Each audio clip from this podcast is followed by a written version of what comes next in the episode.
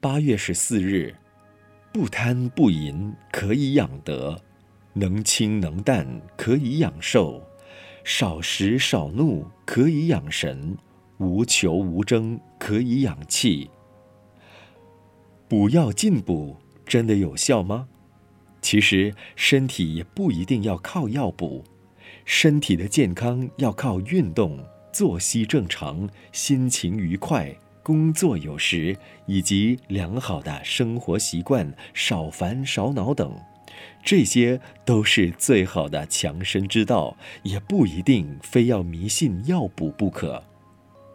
补药就如我们的衣服坏了，钉个补丁，这也有巧妙。如果补的颜色不同，厚薄不同，就不好看。马路有洞也要补。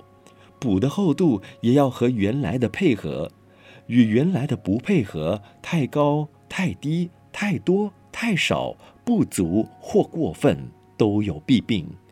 所以补要适当才好。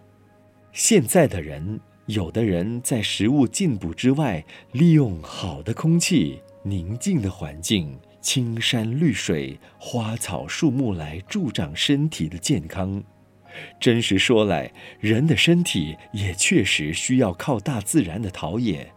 进补如果只靠药补，补的还是有限。兵源不足，资本不足，就要补充；心灵不足，当然更要补充。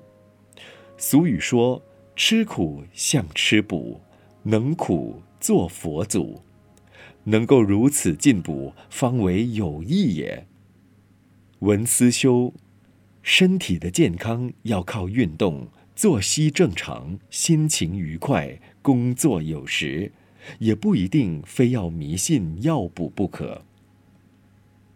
每日同一时段与您相约有声书香。